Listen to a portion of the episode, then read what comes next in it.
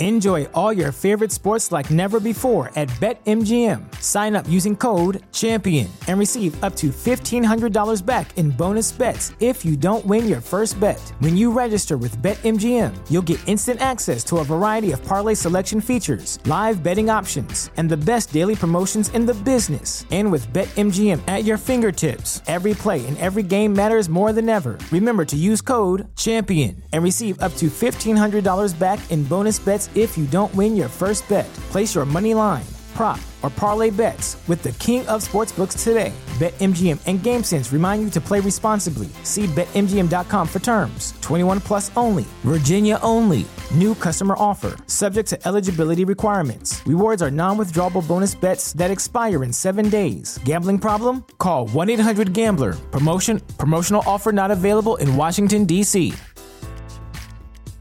At Parker, our purpose is simple. We want to make the world a better place by working more efficiently, by using more sustainable practices, by developing better technologies. We keep moving forward. With each new idea, innovation, and partnership, we're one step closer to fulfilling our purpose every single day. To find out more, visit parker.com/purpose. Parker, engineering your success.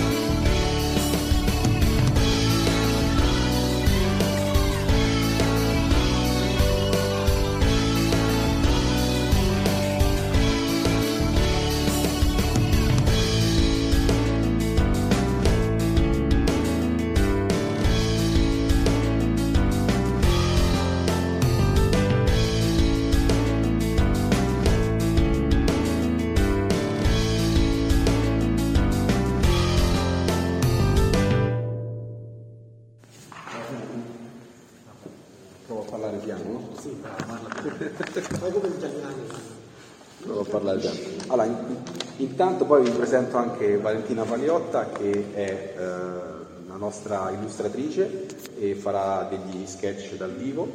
Viene dalla scuola di comics di Roma e sta facendo un fumetto per, per Future Fiction sulla collana Futuresque. Allora, intanto eh, io credo di non aver bisogno del, del microfono, my voice is e per cui eh, passo a loro. Grazie intanto di, di essere qui, eh, sono Francesco Verso, sono uno scrittore di fantascienza e eh, l'editore anche eh, di queste due giovani scrittrici. Um, ieri eh, siamo stati al Festival della- delle Scienze di Roma, sono state ospiti eh, del festival, abbiamo fatto il primo incontro e oggi siamo qui in questo bellissimo spazio, eh, la libreria Spazio 7, qualcuno di voi forse l'ha conosciuta, era un, un negozio di design fino a qualche anno fa e quindi ringrazio eh, Piero e Davide per l'opportunità di avere eh, un incontro circa mensile su eh, fantascienza contemporanea che si chiama eh, Roman Future Club. Roman Future Club è appunto un incontro di appassionati di genere. A Roma non ce ne sono stati molti, ultimamente non, non ce n'è quasi nessuno e quindi ci sembrava una bella occasione eh, unire le forze per il bene della fantascienza. Il mese scorso abbiamo avuto Cesar Santibáñez dal Perù, sceneggiatore di fumetti e anche eh, traduttore e anche scrittore di fantascienza, che appunto ci ha illustrato un po' quella che è la situazione della fantascienza nel suo paese e più in generale anche nell'America Latina. E eh, questo mese, in realtà sempre a novembre, ma abbiamo um, l'opportunità quindi di scoprire due altri paesi eh, che normalmente non sono considerati produttori, creatori di fantascienza, eh, ovviamente Lavagna Lakshmina dall'India e eh, Clotto Samase dal Botswana. Um, voi sapete bene, essendo molti di voi anche frequentatori della fantascienza, quanto questo genere eh, sia dipendente dalla lingua inglese, dalla cultura anglofona. E eh, questo è vero, è stato vero eh, ed è stato anche in parte normale eh, per il fatto che gran parte dell'innovazione tecnologica, del progresso perlomeno tecnologico, eh, provenisse da quel tipo di eh, società, una società occidentale. E ehm, la, la, globalizzazione ha accelerato questo processo, eh, ma di fatto ha creato una uh, conseguenza inattesa, secondo me. La conseguenza inattesa è che oggi la maggior parte delle innovazioni tecnologiche non provengono soltanto dalla famosa Silicon Valley o dai centri di ricerca occidentali, ma provengono anche da paesi insospettabili. Uh, non soltanto Shenzhen, la fabbrica del mondo in Cina, ma anche Bangalore uh, in India, ma anche uh, in Lagos in Nigeria.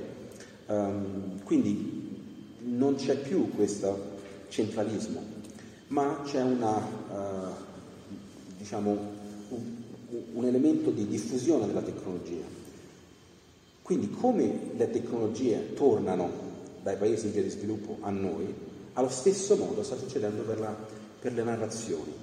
E quindi quelle che noi credevamo essere dei, dei paesi che non avevano possibilità di immaginare un proprio futuro, un proprio sviluppo, in realtà ce l'hanno. E con Future Fiction abbiamo di fatto dimostrato nei fatti che dopo 70 libri e più di 200 storie provenienti da 35 paesi in traduzione da 13 lingue diverse, il futuro non è più singolare, il futuro è plurale. E quindi in quanto plurale dobbiamo dare voce anche a questi altri futuri.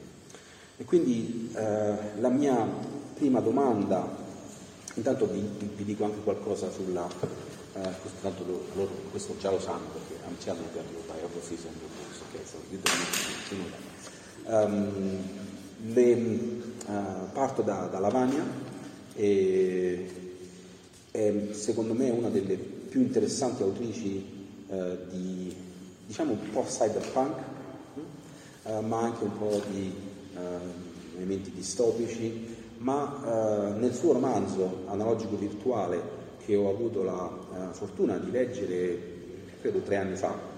Um, c'è, c'è, tanto, c'è tanto del, di, di, una Bangalore non eh, occidentalizzata, ma di una Bangalore che proietta se stessa eh, verso il futuro, con eh, elementi anche socialmente rilevanti, con una sorta di distopia eh, che eh, parte dal, dal, dal, concetto di casta e lo porta in una uh, accezione futura molto inquietante. Eh, e quindi mh, è un romanzo corale, è una specie di mosaico, di fix-up, diremmo, tecnicamente, dove una serie di storie interconnesse arrivano poi a descrivere questo patchwork che di fatto è l'India, perché l'India non è una, l'India è qualcosa di estremamente variegato e complesso e sfuggente proprio per questo. Dall'altra parte invece eh, Trotter Samasa è una validissima eh, autrice che ehm, ho intercettato eh, grazie, se non ricordo male, a ad Apex, no, uh, have you been published on, on Apex? Ok. Um, e una serie di racconti eh, che descrivevano una, un, un'Africa anche qui molto particolare, dove eh, soprannaturale e magia si fondevano a elementi distopici, a elementi del controllo sociale, a elementi anche della, della, de, del gender, quindi lei è molto attenta a questa evoluzione e come eh, il problema della eh, del patriarcato eh, e dei cambiamenti climatici hanno degli, degli, degli effetti e delle, delle, radici molto profonde nella società africana. Um, ho pubblicato una serie di racconti e poi siamo riusciti a costruire un'antologia che però ruota attorno a questo romanzo breve che si chiama Totem nelle, nelle nostre ossa e uno di, di, di, di, questi racconti, dietro le nostre iridi, ha vinto il premio Nommo. Il premio Nommo è il premio della fantascienza africana eh, nato qualche anno fa, interessantissimo. Eh, uno dei grossi problemi della fantascienza africana è proprio la possibilità di rendere queste storie visibili. Non esiste, molto difficile che esista un mercato, perlomeno un mercato che è borderline con l'amatorialità, quindi la, la difficoltà ad emergere lo sentiremo.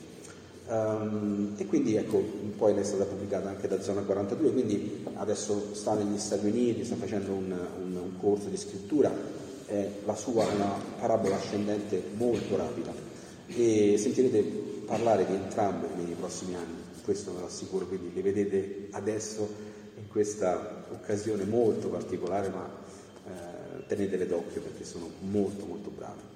Ora, io ho preparato per ieri delle, delle domande, però non le lascerò, non saranno le stesse identiche, però alcune le vorrei ripetere perché è il senso della loro presenza qui a incarnare il lavoro che stiamo compiendo. Quindi eh, la, la mia prima domanda parte anche un po' dall'esperienza, anch'io come sapete sono uno scrittore di fantascienza, quindi eh, scrivendo in italiano mi ci sono voluti otto anni per essere pubblicato fuori dall'Italia e con case editrici molto piccole. And you know, this is the second question that I made you yesterday about my personal experience and how long it take to uh, be published abroad. Okay? Poi, yeah. vai. Ehm, e, quindi, sebbene da, da le, in questo momento le submission guideline delle case editrici e delle riviste americane e inglesi prevedano una, un caloroso invito verso tutte le eh, comunità emarginate, tutte le identità eh, diciamo, considerate appunto non incluse nella narrazione corrente, dall'altra parte chiedono sempre che le storie vengano mandate in lingua inglese, lasciando il costo della traduzione sulle spalle di chiunque non parla inglese. E quindi la mia domanda è, considerato che invece voi scrivete direttamente in inglese come retaggio del, del, del postcolonialismo, la lingua inglese è rimasta in questi paesi, quanto è stato difficile accedere al panorama fantascientifico nazionale e poi a quello internazionale?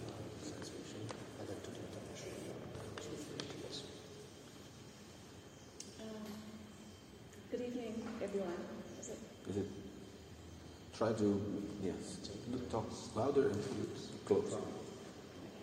Good evening. Um, good evening, everyone.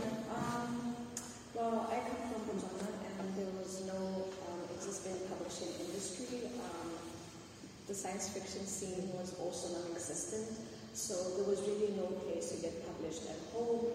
I tried looking around, but there was nothing, so the only place that I could go to was the international market in America.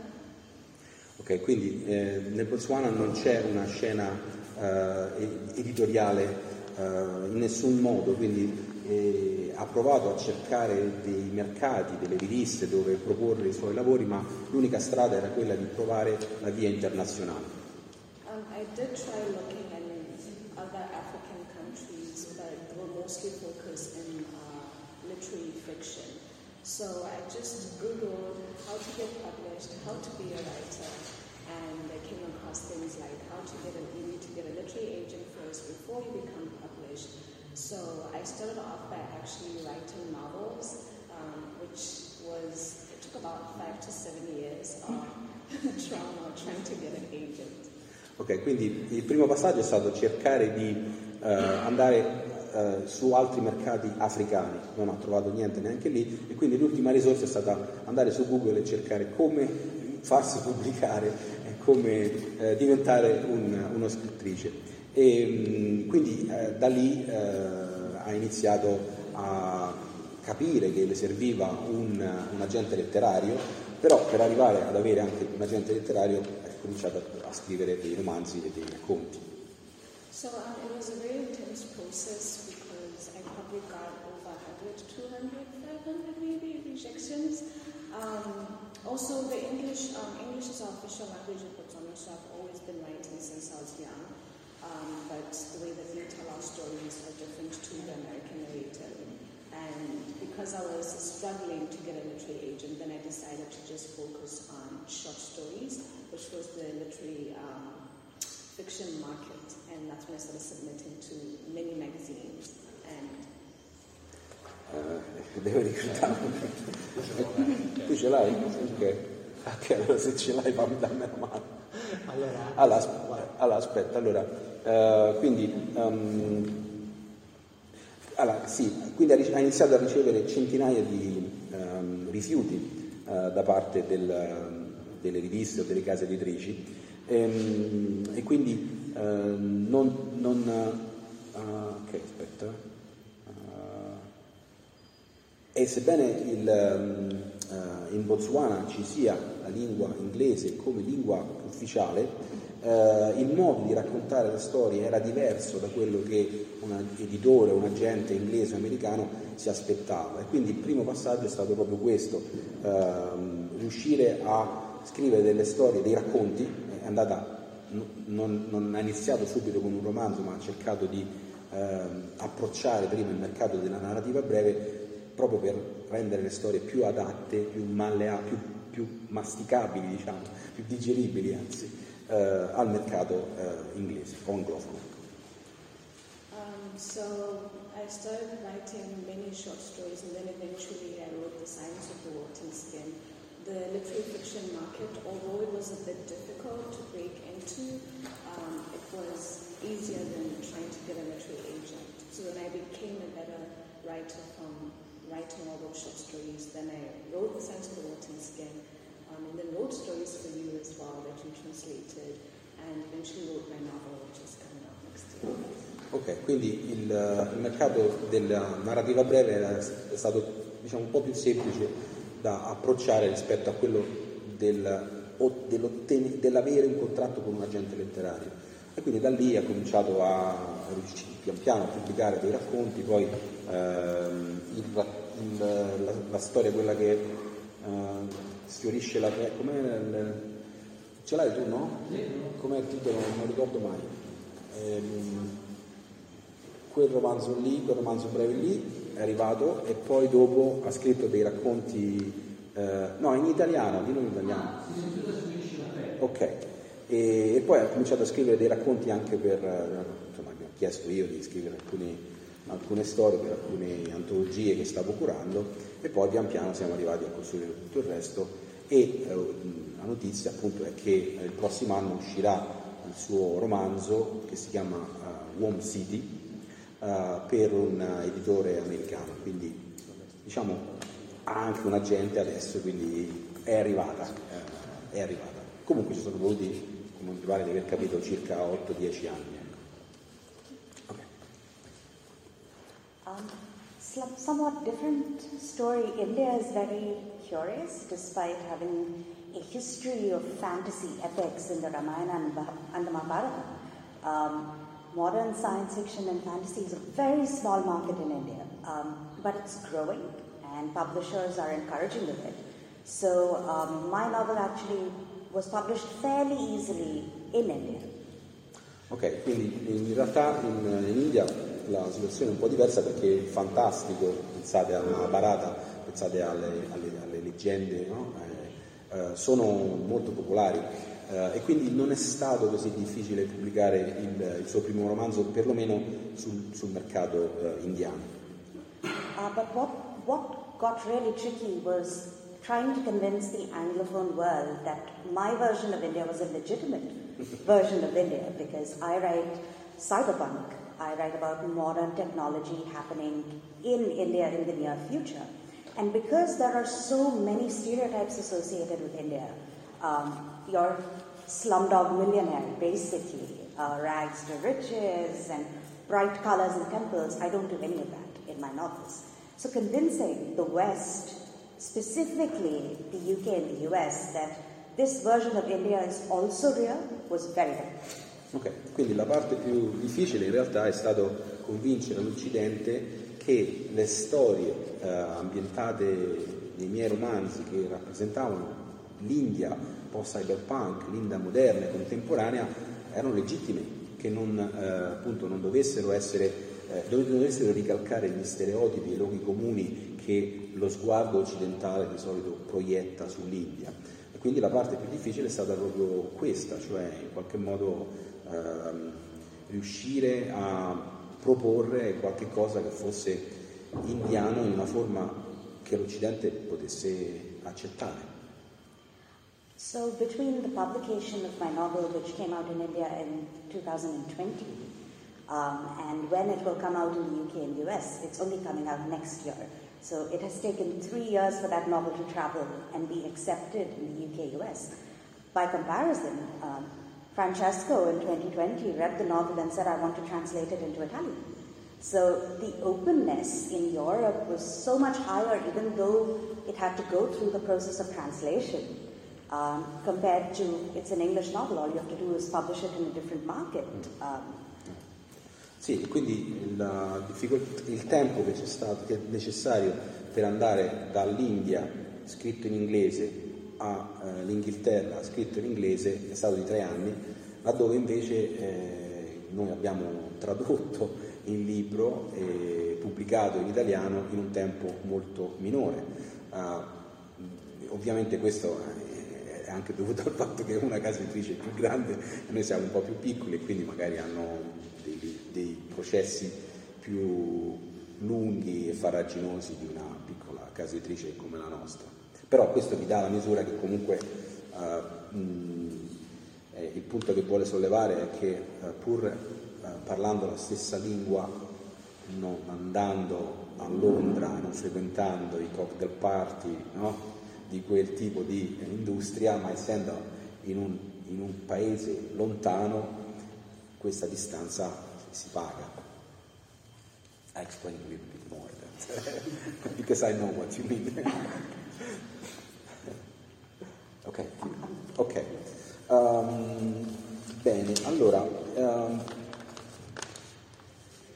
Parlando di questo, eh, avete capito che viviamo in questo mondo globalizzato, per cui eh, studiamo anche eh, questi elementi di narrazione forti, invasivi, e quindi la mia domanda è,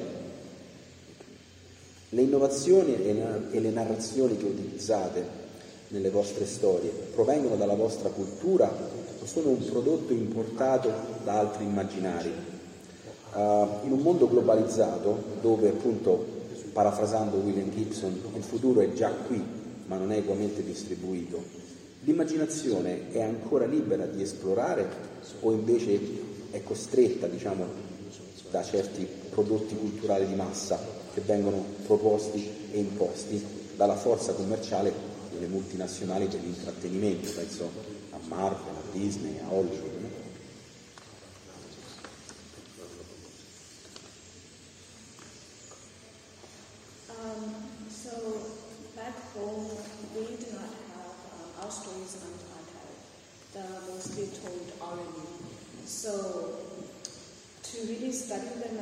Understand what the structure is was a bit difficult. I only had to study them from the stories that I was told by elders and relatives. So to break into the American um, publishing industry, I had to study most of their books. Um, they are normally told in like a three-act structure. So I would normally deconstruct the plot structure, the scene structure, the page number. I would have like a spreadsheet. So what I did was that I didn't want that to also erase my culture as the way that we tell stories. So I tried to find a way that I could eh, quindi poiché eh, nel, nel Botswana non c'è una tradizione scritta, ma le storie si raccontano oralmente, eh, la parte più difficile è stata quella di riuscire a ehm, capire come funzionava eh, la, la narrazione occidentale e, e, quindi ho dovuto ehm, studiare eh, molti libri per decostruire, destrutturare eh, la struttura, che tipicamente è quella del, dei tre atti, no? la struttura aristotelica, e, oppure il viaggio dell'eroe. No? E quindi queste sono state i, i, il, la, la, diciamo, la, sfida iniziale, ma per non, anche per non, non, poi restare all'interno di questo schema e quindi cancellare la, la propria identità, quindi cancellare le proprie origini e la propria modalità di raccontare una storia. So the period when I was writing novels and Korean military agents was probably from like 2010 onwards. And what I struggled with during that period were not very receptive to voices from outside of America. Um, even though they slowly started inching forward to opening up to diverse voices, um, you would submit your work, they had a stereotypical idea of what Africa was. And as much as you were given that representation, you would get a lot of rejections. And most of the time, some of the cultural elements that I had in the story distanced um, the reader or the, the, agents could not connect to it because they were not of that identity. Okay. So in, eh, quindi in quegli anni, da, dal 2010 in cui stavo scrivendo delle storie, stavo cercando un agente, il mercato non era molto recettivo, eh, soprattutto perché eh, le, gli elementi e le strutture narrative che utilizzavo erano sempre rigettate, rifiutate, eh, in quanto non, non riuscivano a relazionarsi con questa modalità eh, narrativa. So then eventually, um, as I'm writing, I have to be able to balance all these foreign terms in such a way that it doesn't distance the reader too much. And in most cases, even though you're telling, um, whether it's myths or fables from back home, they do not they do not want to be flexible to try and understand in the same way that we have understood and adjusted ourselves ourselves to their literature. Okay. So you have to explain. Uh, allora, um, mi sono perso un attimo. Ce l'hai? Sì, ce l'ho. eh, nel tentativo di trovare il modo per non distanziare troppo il lettore. Ah, ok, sì, sì, adesso lo vedo. Quindi, ehm, proprio per cercare di, di tenere il lettore eh, ho dovuto eh, tenere un equilibrio con l'uso delle parole straniere che introducevo nella, nella narrativa. E, mh, Perché per quanto, per quanto, noi abbiamo dovuto fare uno sforzo, esatto. fare uno sforzo per capire la letteratura di altri paesi, ragionando sui loro termini ma anche sulle loro strutture narrative, il lettore di altri paesi non sembra disponibile a fare quel tipo di sforzo e quindi mi tocca fare il doppio lavoro di eh, adattarmi alle necessità. So, as I was writing these mini novels to sort of conform to the American narrative and still struggling to put in my culture, um, I eventually stopped writing and because it was very traumatic now. And eventually, when I came to writing The Silence of the Watery Skin, I just completely threw all those rules out because I understood them, so I could be able, I was able to break them. And I wanted this book to be true to its culture and identity and talk about the marginalization, the oppression, just all the layers of it, um, especially the pain of that whitewashing and talking okay. about the colonialism. Ok, dammi il telefono così fa morire. Quindi alla fine, eh, in questo periodo molto complicato, alla fine ho, ho, ho quasi smesso di, eh, di scrivere perché eh, era, era, doloroso. E, e, alla fine quando ho, ho scritto il, il romanzo non mi ricordo mai, eh, sfiorisce la pelle, silenziosa sfiorisce la pelle, eh, avevo conoscenza di queste regole, quindi sono stato in grado di, di, di infrangerle. Um, e uh, volevo veramente che questo libro fosse, uh, diciamo, onesto, genuino nei confronti sia della mia cultura che della mia identità e quindi parlare di, della marginalizzazione ehm, e, e, dell'oppressione a tutti i livelli e specialmente eh, del dolore causato eh, il whitewashing, cioè eh, di questa mano di bianco che viene data o che viene richiesta e che quindi diventa una, uno strumento di, eh, appunto, di colonizzazione. Um, so just one last thing. Um, so now currently, I mean, it's still difficult to even get publishers, but the science fiction and fantasy market is a, li- is a little bit more open and receptive to other voices and experimentation. So at least um, you're still able to find one publisher that understands um, your writing and what it is you're trying to do. So if you just keep on um, being persistent, you will get something. Ok, e quindi diciamo che adesso la situazione è un, è un po' migliorata e quindi uh, c'è un po' più di flessibilità, un po' più di margine di accettazione, uh, per cui non è, così, non è più così difficile per lei riuscire ad avere un contatto con, con degli editori. Okay. Um, I don't know what my local culture is. I am a product of colonization. British colonized India until 1947. I was English educated. My primary language is English. My framework for understanding the world is English. Non so quale sia la mia cultura perché eh, io sono un prodotto della colonizzazione, gli inglesi sono stati in India fino al 1947, quindi lei eh, ha studiato inglese, è cresciuta con l'inglese, quindi eh, vive questa molteplicità. I speak three other Indian languages though, um, and my roots in India come from three different cultures. So I have this blend of three local Indian cultures and then English culture. I grew up in urban India, so there's access to American culture. So it's very fluid as an identity. Ok, quindi lei parla tre lingue indiane e viene, quindi le sue radici provengono da tre punti diversi dell'India e in questo si inserisce la, la cultura americana, eh, o, o, scusate, la lingua inglese. In più, eh, essendo eh, comunque cresciuta in una città urbana, in una, in una città come una metropoli come Bangalore, eh, ha accesso, ha avuto accesso a tutti quelli che sono i materiali eh, dell'immaginario americano, per cui vive questa, questa miscela. So, because I have this access to my Indian languages, every time I think or I engage with the world through a different language, my perspective shifts. So that way, you know, I get to be a shapeshifter and kind of, you know, uh, explore the world through different viewpoints.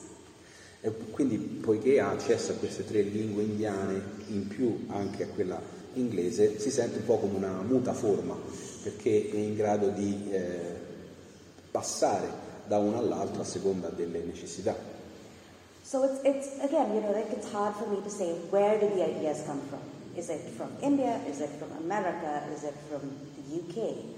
A quick example from my novel. Um, in my novel, a rebellion starts when a jacaranda tree is planted. It becomes a symbol for resistance um, in this dystopian futuristic city.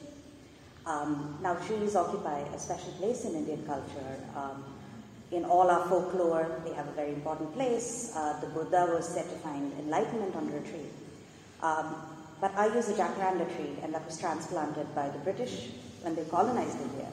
But this is all set in a Bangalore in the future, which is technologically advanced. So, you know, the subconscious exists in all these dimensions for me.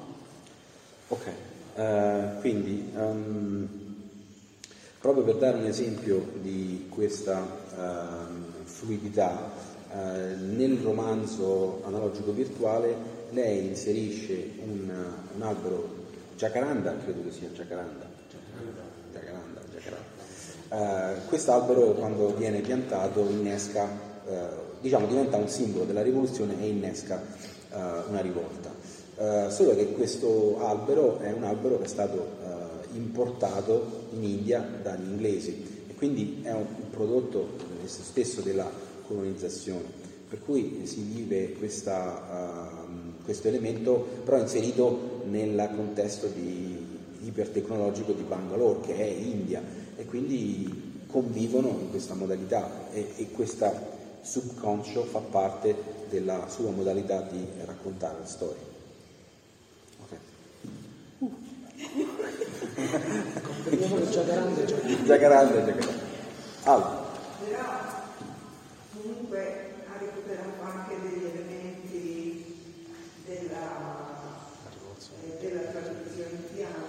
Sì, beh, ha detto infatti che, questo me lo sono dimenticato, non mi sono ricordato adesso che l'hai detto, che appunto l'albero è un simbolo molto potente in India, molto diffuso, no? il Buddha che eh, trova l'illuminazione sotto l'albero, quindi ci sono questi elementi che rimandano uno all'altro. Eh, she is your editor, okay, your inline editor. She is the one that reads all Thank the you. books. Okay? Thank you.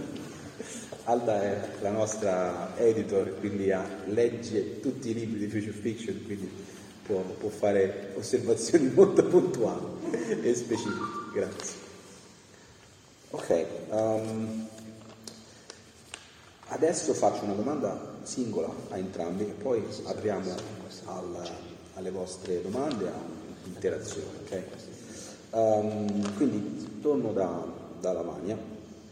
Um, questa è una domanda che avevo preparato per il Festival della Scienza, no? quindi eh, l'idea è che la scienza, il metodo scientifico sia un fenomeno occidentale, generalmente considerato occidentale. Però ovviamente la matematica, l'astronomia, la chimica, la fisica sono nate in Oriente. Uh, e quindi nel vostro paese, nel, nel, tuo paese uh, in India, uh, la tecnologia si è sviluppata molto prima dell'arrivo degli inglesi forse anche in un modo che chiameremo Jugar. E quindi puoi spiegarci che cos'è questo termine che io trovo meraviglioso e qual è in generale l'approccio dell'India alla scienza occidentale? Uh, Jugaad is the concept of improvisation and innovation when you have very limited resources. So, um, a simple example would be you need to irrigate your farmlands, but you don't have access to piping and water. So you build out of plastic bottles, and this is something that's been done in Italy. Quindi Jugar è una modalità di uh,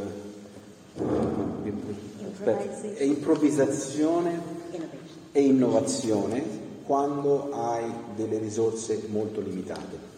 Per cui pensate alla uh, necessità di irrigare un campo senza avere i tubi per farlo e quindi uh, ci si industria e quindi si, si, utilizza magari delle bottiglie di plastica per irrigare e fare quelle che noi chiamiamo di necessità virtù.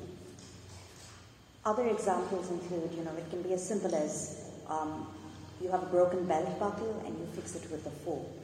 Um, a more complex example is we launched a Mars orbiter, and um, because we were on a very tight budget, as you know, the Indian Space Research Organization, um, they used smaller rockets and orbital physics to make okay. it work.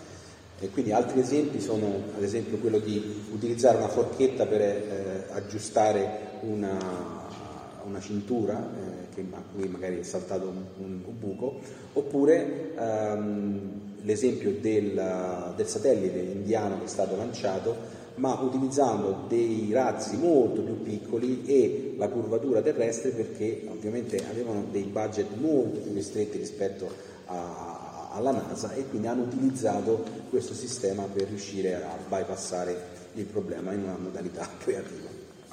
Now, it's a problematic concept because it means that there are lots of people who don't have privilege and who can't access solutions. and the system cannot support them. Um, but it, it, it inspires hope because it takes power away from the system and puts it in the hands of communities or individuals who can work together. Ok, quindi questo uh, dimostra che uh, c'è un problema di uh, mancanza di, di, risorse, che appunto queste risorse non sono equamente distribuite, ma dall'altra parte questo sistema stimola la speranza e, e crea la possibilità eh, per chi non ha accesso, per chi non può, di eh, riuscire a risolvere eh, questi problemi e di bypassarli in qualche modo. Ah, credo di aver capito. Giusto, giusto, confermo perché mi vedo. Um, now, now, the interesting thing about Jagat is that the people who employ it don't have a Western formal education. Mm. So they don't do Newtonian physics in school. That's a privilege. So if you go to an English speaking school in an urban part of India, you study Newton, you study the laws of physics. If you grow up in rural India, you don't have access to it. But despite that, they are employing scientific thinking to come up with solutions. Okay.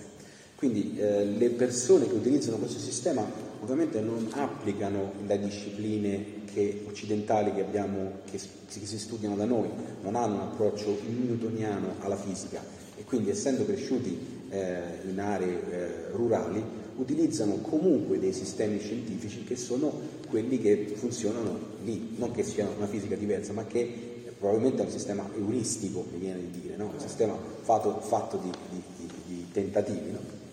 Uh, now, now in India, these knowledge systems exist. They're not codified. They're not uh, systematically. They've not been created into a universally accepted body of knowledge the way um, Western scientific thought has. Eh, e quindi questi, queste pratiche, queste discipline in qualche modo esistono in India, non sono però codificate all'interno so, di un corso universitario o di, un, di, un, no, di, un, uh, una scuola accademica, però di fatto sono praticate. So that, that pretty much sums up the, the approach to, to Jugaad and to science in India. Um, a simple personal example, if I have a sore throat, I go to my doctor, I get a prescription for antibiotics. But I have home remedies that have come through the generations in my family. So I'll make that in the kitchen and have that mm. as well. E quindi un, un esempio anche di, di, questo tipo è che se, se ho mal di gola vado dal, dal dottore e mi prescrive degli antibiotici, ma allo stesso modo posso uh, utilizzare dei rimedi tradizionali indiani che derivano dalle conoscenze che si sono tramandate di generazione in generazione. Quindi due sistemi in qualche modo coesistono. Um, ok, e poi arriviamo in Botswana, dove la scienza è indissolubilmente legata alle forze magiche e soprannaturali. E qui non posso che citare la famosa frase di Arthur Clarke che dice che qualsiasi tecnologia sufficientemente avanzata è indistinguibile dalla magia. Quindi sei d'accordo con, con questa frase e qual è il rapporto tra scienza e magia?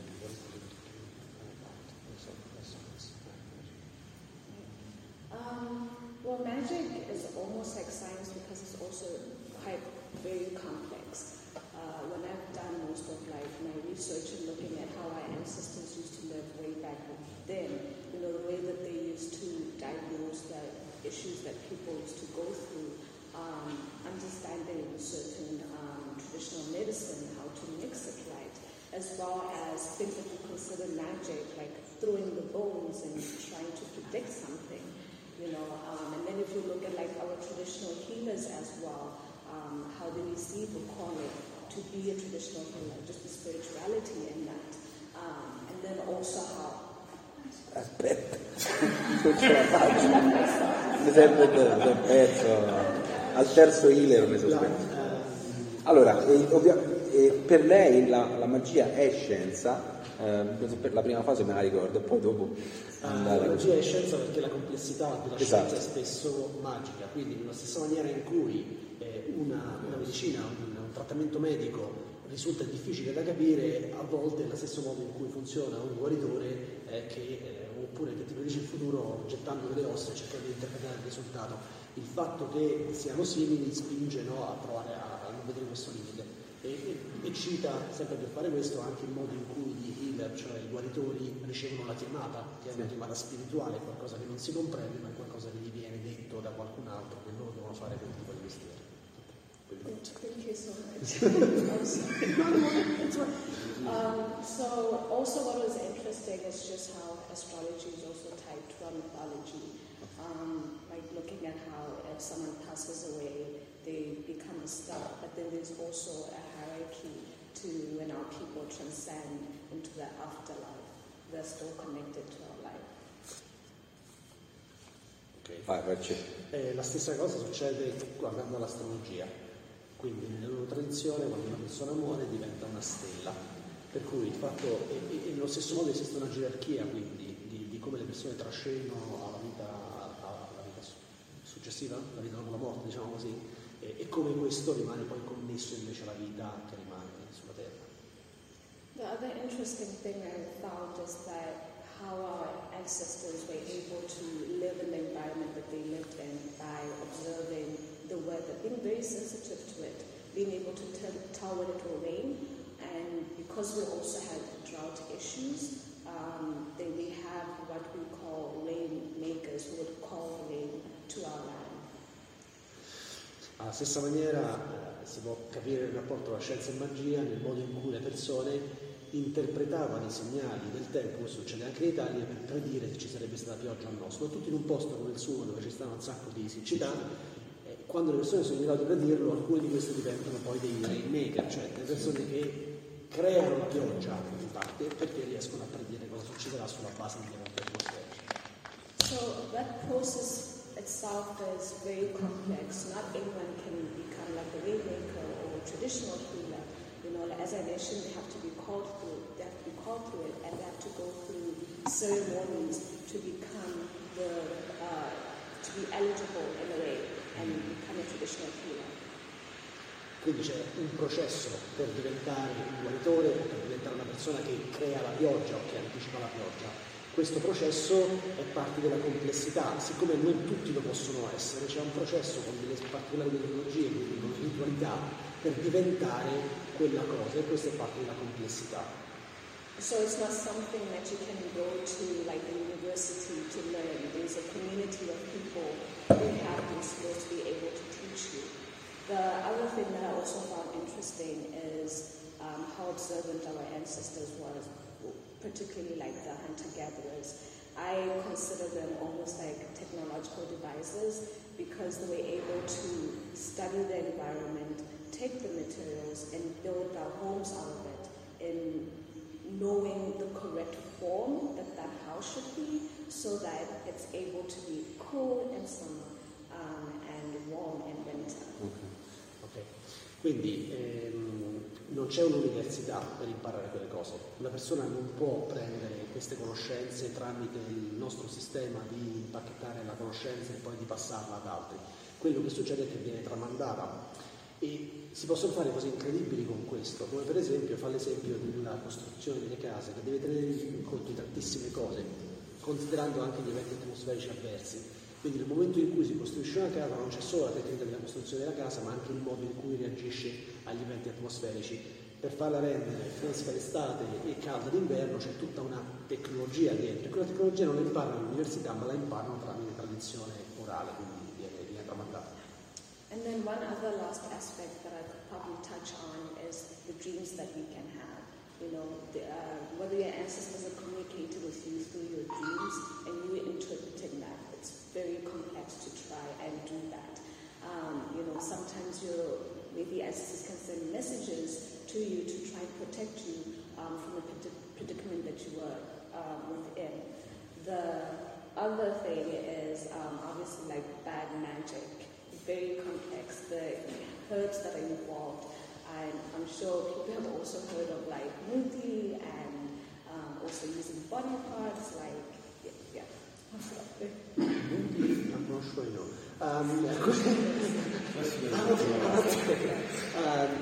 Quindi una parte, eh, una parte, della risposta è legata agli antenati e al modo in cui comunicano con noi, per esempio attraverso i sogni. E ci comunicano delle cose, a volte ci proteggono, tentano di proteggerci, di anticipare gli eventi negativi che stanno succedendo, tentano di spiegarci attraverso i sogni.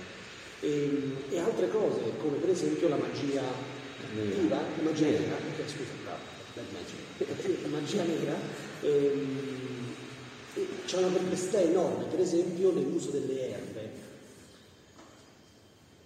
Non sono sicura di quanto, di come le persone abbiano sentito, di come Moody, che non so cosa sia, però l'utilizzo anche di parti del corpo. Ok, ok, tra, sì, no, forse c'è un termine eh, specifico. specifico per rendi, sì, la, la, la medicina tradizionale. Perfetto e utilizzando anche parti del corpo. Parti del corpo, il famoso... So, yeah, there's like that. What type of body parts you're taking, how old the person is. It's a very terrible, evil oh, thing okay. that is performed on people so that they can become powerful, for example, in whatever they're looking to achieve in their life, maybe become rich or um, I have known that when people I, I, I do know that um, when the like political um, runs, when they want to win, for example, they will do something like that just to gain favor in your life. Ok, sto capendo bene? Sì. È così, ok. Quindi l'utilizzo di parti del corpo per ottenere dei benefici, quasi no, magici, eh, fa l'esempio delle persone che per esempio corrono in politica, utilizzano sistemi di questo tipo di magia nera perché queste parti del corpo di altre persone quindi gli danno dei poteri, delle capacità superiori agli altri. Ok. Allora, allora eh, diciamo eh, la, le mie domande, mie... se ci sono domande eh, questo è il momento giusto, altrimenti io ho qualche altra eh, domanda da poter fare a loro, però eh, ovviamente vorrei che magari se ci sono curiosità, non so se qualcuno ha avuto modo di leggere qualcosa, se qualcuno ha, delle, ha letto qualcosa di, di, di in generale. Eh, intanto mi piacerebbe sapere se avete mai letto fantascienza africana o fantascienza indiana eh, come, come, premessa. Però se invece avete delle domande fatele, se no io vado avanti con le mie. Io ho letto. Ok.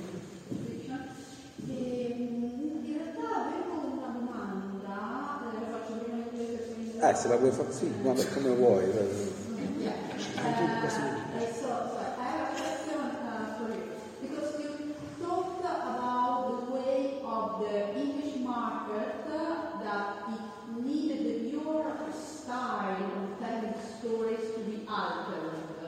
You To be? Altered. altered, Okay. changed uh, to be accepted, to have the story accepted. And so I, I wanted to know which way, which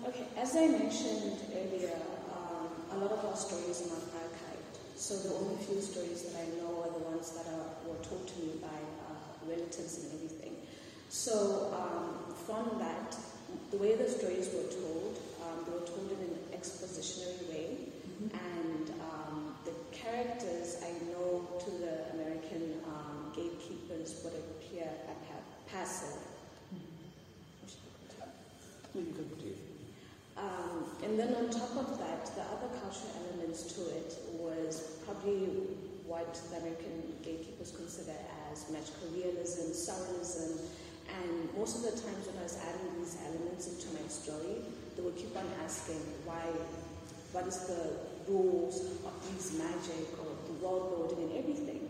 So every time I'll listen to my elders tell me these stories, I'll come back with those questions like, why do these things exist? Where do they come from?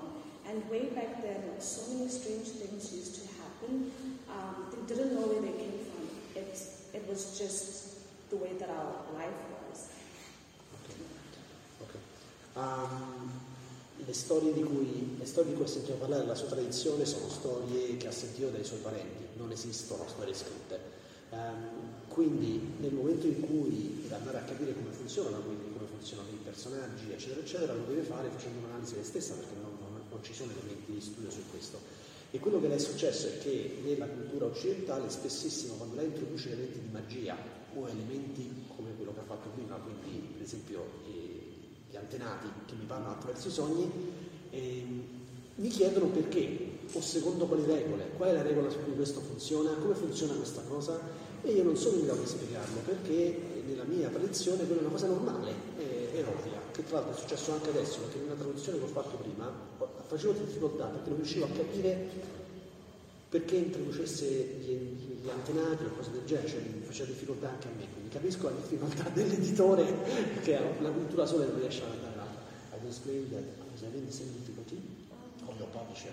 because we were talking about ancestors, we were talking magic and things like that. It was to understand like, okay, but why, and where it's come from, and how it integrates with the rest of the discussion. Okay, so it the same. Um, so the other element of that is that even the structure that the stories were told, it it didn't have things like conflict or it didn't follow the three act structure um, that most of the novels are written as. And um, you know, we'll probably have questions like add tension, um, what's the motive of the character? That's just the way the stories were told. So I had to like fill in those parts. Um, the other interesting thing that I uh, probably came to terms with was when I was reading um, Gabriel Garcia Marquez' uh, 100 Years of Solitude. And I remember just reading it, I'm like, he has all these strange things happening and he doesn't have to explain them, you know. And in an interview, he was telling the journalist that to the world it's surrealism, but back home it's our reality. Okay. So, um, quindi uh, nella, nel, quando scrive storie e quando le presenta agli editori, eh, una delle domande che gli viene fatta è perché nelle sue storie non necessariamente ci sono elementi come il conflitto o non rispettano la struttura occidentale, per esempio la struttura dei tre archi. Quindi le vengono fatte domande come per esempio ma non si può aggiungere un po' di tensione a questo, a questo personaggio, non gli si può dare un po' più di verve, appunto introducendo un conflitto, una cosa del genere. E la cosa interessante eh, l'è venuta quando stavo leggendo Gabriele Garcia Marquez, quindi Cent'anni di solitudine, perché si ricorda che nella storia ci sono un sacco di elementi di surrealismo l'autore non è costretto a spiegarli e a spiegare perché, perché lui ci vive in quel surrealismo sudamericano e quindi per lui quella è la realtà e non è costretto a spiegarli e quindi si chiede perché invece a me me lo vedete, perché mi dite di spiegarlo. So because they don't understand also these cultural terms, um, they want you to explain them as a, as, as opposed like if I've seen um, some other having read some other books that are set in Mexico, because they're familiar with some of like the Mexican terms, they do not need that exposition there. But the minute that you try and explain it, so just to balance all of that is a bit difficult. Quindi bilanciare tutto è molto difficile perché quando ti esprimi all'interno di una cultura, ho fatto l'esempio di scrivere un libro in, popolazione messicana e sono messicano, non necessità di spiegare il perché delle cose, ma se esco da quella cultura ho necessità di spiegarlo agli altri, cosa che ovviamente capisco sottinteso non succede per gli occidentali, che non hanno bisogno di spiegarsi perché la realtà è quella che diciamo noi. Perché, perché sono colonizzatori. Esatto. Just to add one thing, um, most of like the commercial market in the States, if you want to get that commercial success, there is a template way um, that your book should fit to. So if you're too experimental and your concept is too out there and your book is too niche and too different, that also um, makes it difficult for you to get a publisher. So there's so many factors that contribute to that. Quindi in realtà volendo c'è un template, c'è un modo di scrivere che permette di essere più commerciali e di essere più accettati. Se invece vuoi uscire da quello e tentare di essere un po' più sperimentali, ovviamente vi ritrovate in una nicchia e in quella nicchia è molto più difficile essere accettati o comunque riuscire a Oppure arrivate su Feature Fiction. Ah, certo.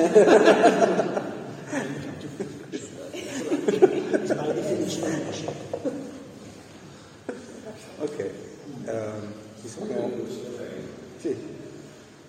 Vai. Ok, essendo entrambe eh, bilingue, fondamentalmente hanno due madrelingua in testa, entrambe hanno l'inglese e poi nativa, molto spesso le persone che parlano più lingue eh, trovano che dei concetti sono facilmente più espressi in una rispetto che in un'altra. Per cui a volte può succedere che nel loro caso devi sacrificare l'espressione di un concetto una lingua primaria per portarla sull'inglese a tutti i costi.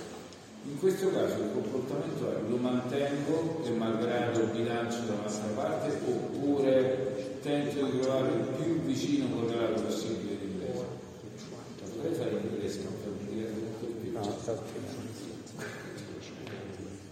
force yourself to translate or you try to maintain in your own language so that it's, uh, the, the meaning of that uh, is, uh, is, is pure. Is Um, Vai, vai. depends on the depends on the word, depends on the complexity of the concept. Um, when it's a very complex concept, I use the word as it is. In whichever language it is in, because I, I've got three languages in India that I access easily.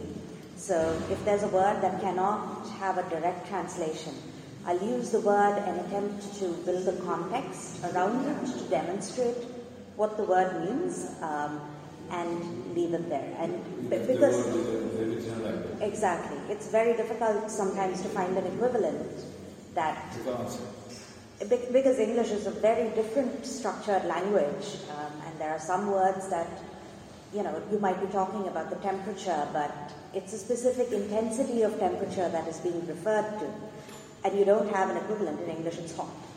Mm-hmm. Uh, but what you're talking about in another language is scorching, blistering heat. Um, how do you evoke that through translation? It, it just becomes inelegant, so I prefer to demonstrate it.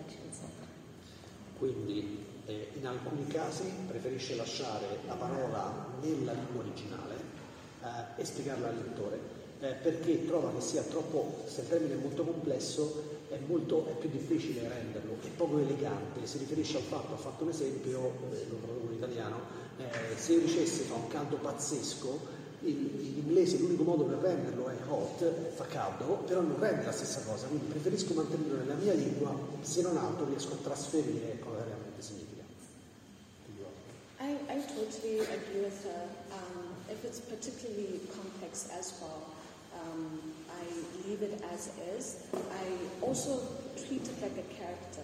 You know, it's like another character in the book, and you're developing it so, so that the reader can get the true sense of it. Um, and I also feel that the more words you have um, in the book, the more identity the book has, rather than it being um, just completely English.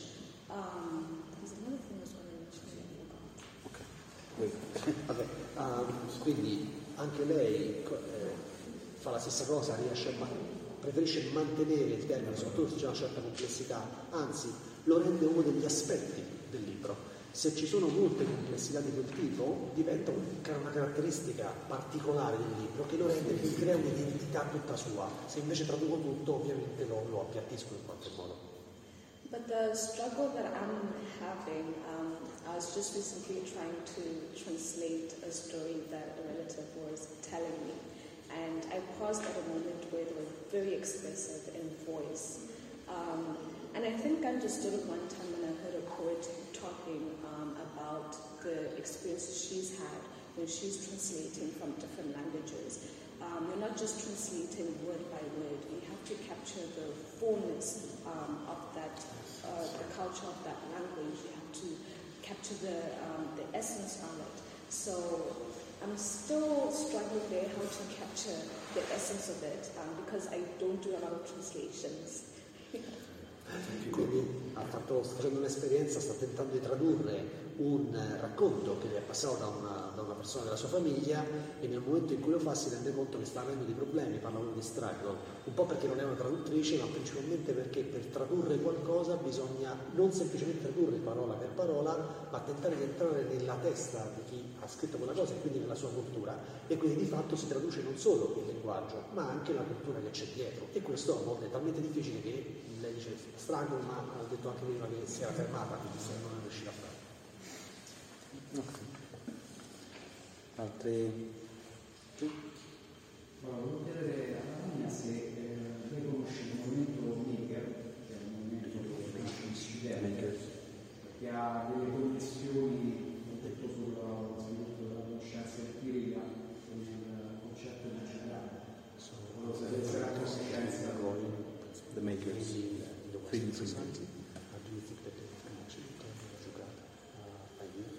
I think the spirit is very similar to um, sort of home grow your own solutions. Um, it is very similar, except that 3D printing is extremely expensive right now, so it's not mainstream. Um, but it's exactly the same philosophy.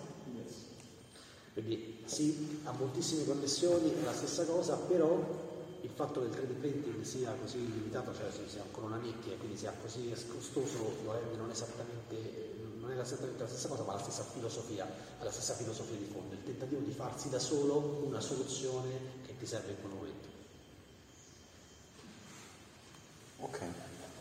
Um, io vorrei adesso allora fare una domanda um, perché da editore sono interessato a sapere che cosa stanno scrivendo e quali storie uh, mi posso aspettare da parte loro nei prossimi mesi e quindi questa è una domanda velatamente interessata, però diciamo ci sta. So what you what you're working on. Um, so my interest in science fiction comes from pushing the boundaries of how Indians can own the future. Um, I want to, and, and I don't say this with necessarily nationalist sentiment. I talk about it in terms of seeing myself as a shareholder in what the future holds. Um, so in the next book, uh, I'm putting a bunch of Indian characters in space. It's in the far future, um, and they are they are grappling with. Um, they're not necessarily Indian; they just have Indian names, but they are grappling with cultural colonization told through the lens of food. Oh, nice. Okay. Um, il mio interesse per la, per la fantascienza ehm, riguarda il fatto di riappropriare, cioè di fare in modo che l'India si riappropri del proprio futuro, non inteso in termini nazionalistici, eh, ma inteso proprio nel modo in cui io voglio sentirmi eh, parte di quel processo per cui noi ci riappropriamo del nostro futuro. E in questo sto scrivendo un libro eh, nel quale sto prendendo un gruppo di indiani e li sto mettendo nello spazio. Eh, ed è un futuro molto lontano, quindi non è un futuro legato all'oggi eh, e non sono necessariamente indiani, immagino nel senso che sono nati in India, ma sono indiani come cultura di base, come background culturale e eh, libro riguarda un'esperienza di colonizzazione tramite il cibo. Esatto. Yes. Food. Yeah. Okay. Ho scoperto che è una, una esperta, una chef esperto. no, so food being such a dominant part of culture, and it's a very contentious part of Indian culture because um, there is actually currently a huge nationalist movement um, trying to push vegetarianism uh, as a dominant philosophy, and it's government endorsed vegetarianism. Um, and just witnessing that and living through that, I want to see what happens in the far future when you have a dominant food culture that's trying to dictate uh, how you interact with the world and you know your a superior, inferior, high art, low art thing based on food culture. So that's wow. Nice. Quindi il, il, cibo è anche politica in questo momento in India. Per esempio, fa l'esempio che c'è un eh, movimento nazionalista ispirato dal governo vegetariano, perché quindi c'è tutta una tensione del governo a spingere gli indiani a diventare vegetariani o a praticare la cosa vegetariana. Quindi sta tentando di capire cosa può succedere nel futuro ragionando in questi termini, quindi utilizzando il cibo come un elemento di dominazione o di un elemento politico di fatto nella sua, eh, la sua scrittura, considerando l'antichissima tradizione indiana legata alla cultura, legata al cibo, il cibo è un elemento culturale in India e invece viene trasformato in un elemento politico. politico. Biopolitico. Biopolitico. no. Um, I'm working on a couple of things. Um, I love experimenting with genre. So I think the story that I can speak about is um, my interest right now is studying, the format of storytelling, whether it's a song or the way that a film and screenplay is written. I, I actually just had a short story that came out in an anthology, which is told in the format of format structure like a song, but also like an album as well. Um, so currently I'm working on a story which is set a satire of true crime. I am a fanatic of true crime documentary because I'm interested in the psychology that drives basically criminals to do the crimes that they do. Um, they go to certain lengths and some of them are very intelligent and it's like you're wasting all of that intelligence just to kill a person. It's, yeah, ridiculous. Um, so the story that I'm telling is basically about um, victims who end up being murdered, um, but they are revived and they're forced into an arena in fighting against the criminal, and whoever wins, um, winning means that you're the only one who stays alive. Um, so, mi piace molto fare sperimentazioni, eh, anche sul genere della fantascienza e eh, mi piace moltissimo anche lavorare sulla struttura di quello che scrivo. In particolare in alcuni casi mi piace giocare, ragionare come se fosse per esempio una canzone o addirittura un intero album di canzoni oppure uno screenplay, quindi una, una sceneggiatura di un romanzo, ehm, di un film, in quel caso, una sceneggiatura di un film. Eh, attualmente sto scrivendo una storia per un'antologia eh, che è strutturata come una canzone e la storia tratta, siccome sono una fanatica dei true crime, quindi delle serie criminali, criminali sì. eh, sono interessatissima alla psicologia dei criminali e a come alcuni di questi siano super intelligenti e che utilizzino, utilizzino male tutta quell'intelligenza solo per ammazzare qualcuno. Quindi la cosa che, che su cui sto lavorando è una specie di satira, un romanzo grottesco nel quale eh, i, i, le vittime rivivono e sono costrette ad affrontare nell'arena i loro eh, killer, i loro carnefici. i loro carnefici e soltanto chi rimane in vita, cioè soltanto chi vince rimarrà in vita. Abbiamo un romanzo pubblicato su questo tema di Clelia Faris. The Witch, yes. yes. Same Italian at the moment. Um, so it's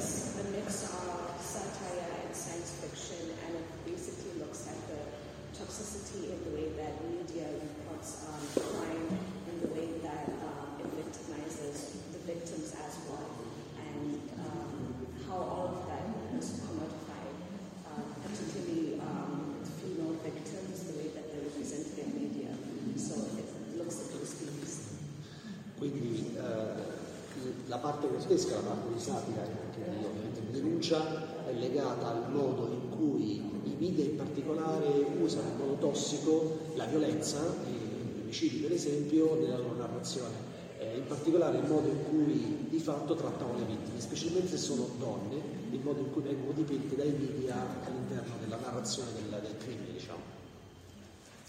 Grazie, grazie, il nome delle domande se n'è andato e quindi eh, problemi logistici. Logistici. No, eh, ah ok, eh, eh, sì, okay. Um, va bene. Allora, non so se ci sono altre domande. Noi avevamo previsto adesso anche una, una piccola sessione dobbiamo chiamare pure il nostro amico libraio. Eh, avevamo previsto una sessione di firma copie, se qualcuno volesse avere una, un libro autografato e, e, poi possiamo comunque continuare in maniera informale qui per qualche altro momento. Insomma. Poi avevamo anche pensato di andare a cena appunto, se eh, abbiamo un posto prenotato che è Rosso Pomodoro, Rosso Pomodoro qua a Gesù dov'è? Ah, è proprio qua dietro, la argentina. Quindi se, se questo chiama poi il programma, uh, sessione di filmacopie e poi siamo un po' qua e verso le... a che ora è? 9 e mezza? Alle 9 e mezza abbiamo prenotato una... Se vedete Viviane... Eh, esatto, se volete... Vabbè, questo è un po' il programma. Avete ascoltato Fantascientificast podcast di fantascienza e cronache della galassia, da un'idea di Paolo Bianchi e Omar Serafiti, con il contributo cibernetico del Cylon Prof Massimo De Santo. Potete seguirci ed interagire con noi sul nostro sito fantascientificast.it, su Facebook alla pagina Fantascientificast, su Twitter sul profilo at fantascicast, sul nostro canale Telegram t.me slash fantascientificast, sulla nostra community Telegram t.me slash fsccommunity. Se siete particolarmente timidi, potete utilizzare la vecchia, cara e affidabile posta elettronica, scrivendoci all'indirizzo redazione fantascientificas.it. Tutte le puntate sono disponibili sul nostro sito, su Apple iTunes, su Spotify e su Podbean all'indirizzo podcast.fantascientificas.it. Se volete, potete lasciarci una valutazione a 5 stelle su Apple iTunes ed offrirci una birra romulana o un gotto esplosivo pangalattico, sostenendoci tramite una donazione PayPal utilizzando l'apposito pulsante sul nostro sito. Fantascientificast è una produzione amatoriale. Non si intende infrangere alcun copyright, i cui diritti appartengono ai rispettivi detentori. L'autorizzazione SIAE 5612I5359. Nessun byte e nessun tribolo sono stati maltrattati durante la produzione di questo podcast. Alexa 4 e l'equipaggio di Fantascientificast vi augurano lunga vita e prosperità e vi danno appuntamento alla prossima puntata lungo la rotta di Kessel.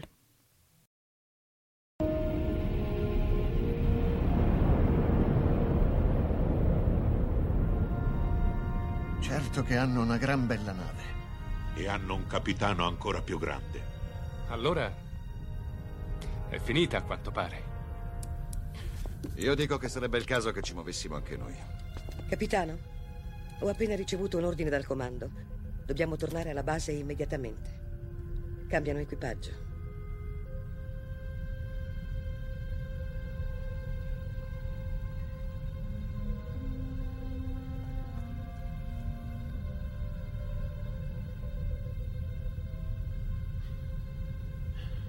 Se fossi umano, penso che ora la mia risposta sarebbe andate al diavolo. Se fossi umano.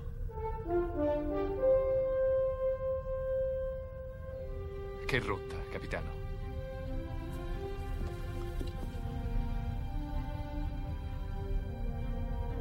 Seconda stella a destra poi dritto fino al mattino.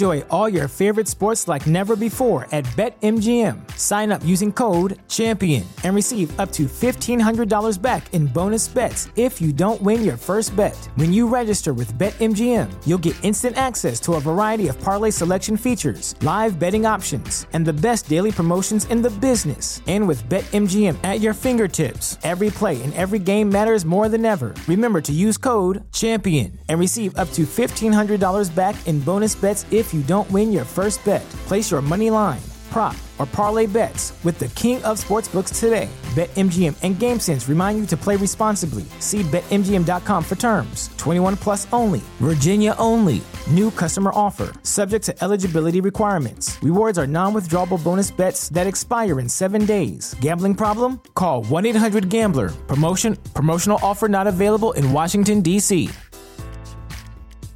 At Parker, our purpose is simple. We want to make the world a better place by working more efficiently, by using more sustainable practices, by developing better technologies. We keep moving forward. With each new idea, innovation, and partnership, we're one step closer to fulfilling our purpose every single day. To find out more, visit parker.com/purpose. Parker, engineering your success.